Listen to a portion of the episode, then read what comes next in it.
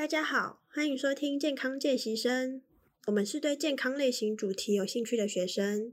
我是 Polly，我是 Sherry。这个节目主要会分享我们对健康观念的经验以及看法。希望大家在听完我们的节目之后，也能开始对健康的主题产生兴趣哦。在我们这集的节目当中，我们会讲到的是我在减肥的路途中的经验的分享，还有就是我在减肥的经历当中所会遇到的一些瓶颈，以及如何找到合适自己的方式。嗯，那一开始我们先谈一般人对于健康这个词的概念。我自己是饮食均衡啦，那你呢？我其实觉得维持运动的习惯是很好的。嗯，看来每个人对于健康这个词的概念都不太一样呢。那你又是什么时候开始有这些健康观念的？嗯，其实我从小就是蛮肉肉的女生，嗯，就是然后大家可能就说哦，我觉得就大家会对于我的身材会有很多的评价，然后都会觉得说啊，我应该要减肥啊什么的，然后觉得哦，女生不应该就是。那那么就是比较呃丰腴或者比较胖的那种身材，就是因为这些负面评价，所以你可能也有点受伤的感觉。对，然后多少都会受一点影响。嗯，那因为这些评价，你有对于你的身材想要有什么样的改变吗？嗯，有。我觉得，呃，我好像自自从在高二上的时候，我就觉得好像自己的，因为那时候。呃，高中时期大家都会穿制服嘛，或者是运动服，然后我就觉得我的制服跟运动服 的那个变紧了，对变紧，就是不像呃，可能入学的时期时候比较松松的那种感觉，然后觉得它越来越紧，而且我觉得就是我的精神啊，或者是我的体力上面，就是跟以往比起来，就是减少了很多，嗯，然后也很容易就是感觉有一种力不从心的感觉。所以也是因为你的体力开始变得不好了，所以你也开始意识到自己的健康出了问题了。嗯，对。那后来你是想要用什么方法来改变你的健康吗？其实我一开始就是以比较极端的方式的，因为那时候，嗯，当时我就是会想要讲说，呃，在一个比较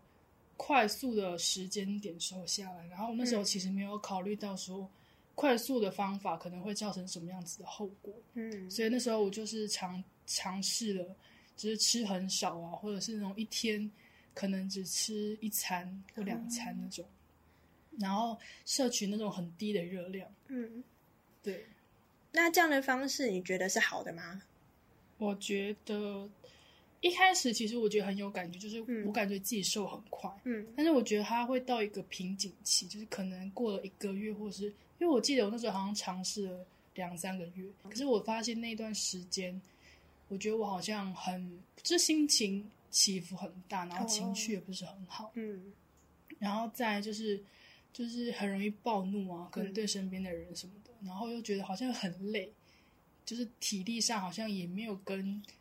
好像觉得好像减减重了应该会体力会变好，可是反而好像更疲倦的那种感觉。就是以为身体会变轻盈，结果没想到反而是精神又变得更差了。对对对，嗯，在尝试这个方法之后，你有想要做什么样的调整吗？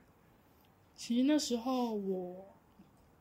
到后期就身体有出现一些状况，嗯，像是可能就是经期变得比较不规律，嗯，然后再就是脸可能气色上就变得比较暗沉，然后有点蜡黄的感觉。就是连我的家人都可以感受得到，嗯，都觉得好像不太对劲。就是外人也看出你有一点不健康了。对对对，而且那时候我自己好像还尝试过，就是去买那种呃代谢酵素，就是想要更快的去减掉体重。嗯，但我觉得那个那个方式真的，我觉得大家不要学，因为我自己吃了，我觉得好像在。呃，就是虽然我觉得它可能有用了短期，可是我觉得长期好像对身体都会有一个不好的效应，就是它可以让你排出很多的废物，可是我觉得会过多，就是可能你自己平，可能就是你平常就没有吃那么多，可是它会让你一直在排，所以我觉得可能对热量之外，营养什么的，好像也会跟着排掉了。对，就是营养会流失很多。了解。你经过了减少吃的量，再来是吃代谢酵素之后，这些好像都是比较不健康的选择。那你之后又是做了什么样的改变呢？嗯，我之后就有尝试，因为我呃爷爷奶奶都会都有去自己去运动的习惯，然后他们平常都会去可能爬山啊，或者去竞走这样。然后我是有时候可能晚餐的时候会跟我奶奶一起去家里的那个大公园的外围去走，这样，然后可能 走个半小时到一个小时这样，就是以。竞走的方式，然后慢慢的去增加自己的运动量。嗯，我懂。而且跟家人一起运动也比较会有动力。对，而且就是在走路的时候还可以聊聊天啊，不会有那么有压力。对对对，放松这样。嗯。开始健走之后，你有没有觉得身体上有什么变化？我觉得就是，当然一开始就流很多汗，嗯，就是觉得哎好像有感觉，然后之后慢慢的就。也会自己一个人去竞走，就是可能如果没有家人一起的话，就会自己去慢慢养成习惯了。对对对，然后之后也会自己去慢跑，嗯，去慢慢跑。就是我，因为我不是那种，因为我其实本来就没有很喜欢跑步嘛，因为以之前的那种身材，其实我不太喜欢跑步，会运动起来会比较累，而且会坚持不久。嗯，然后我就会想说，哎，那我与其就是不用以那种什么呃很专业的跑者来说的话，我就是初学者，然后我可以以就是。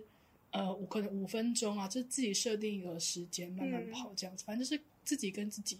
在做练习，在做比较，不用跟别人就是在比较。我觉得，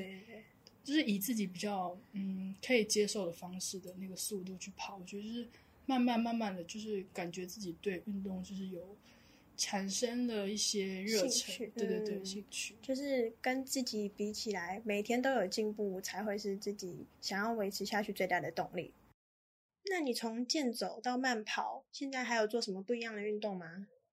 我现在其实就会开始会看一些 YouTube 上面的影片，嗯，有关于运动教学的影片，嗯，然后就出现蛮多的，就是有关于健身方面的训练啊什么等等的。然后我就想说，哎，那我不如就因为我我之前也没有接触过健身，嗯，这项运动，然后其实我对于健身有些可能传统上的观念，嗯，就觉得说。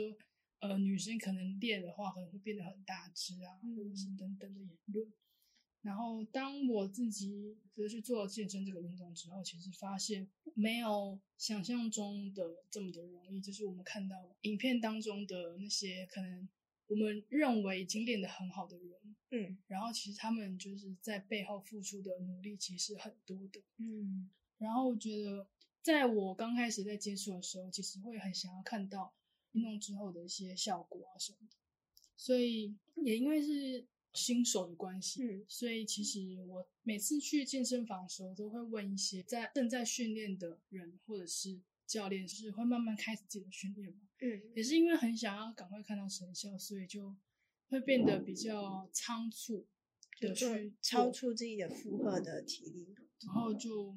维持了一段时间之后，就感觉自己好像身体就有受伤的感觉，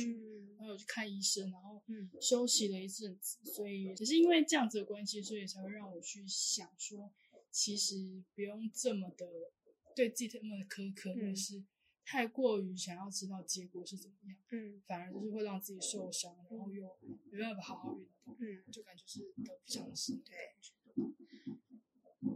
那你静下心来调整成适合自己的步调之后，你对健身这个运动有没有什么新的感受呢？其实我就是因为我自己是没有请就是教练，嗯，对，然后我没有买课程，然后我是自己自主训练，然后我觉得我很开心，就是可以遇到很多就是愿意去帮助我的人，就是无论是教练啊，或者是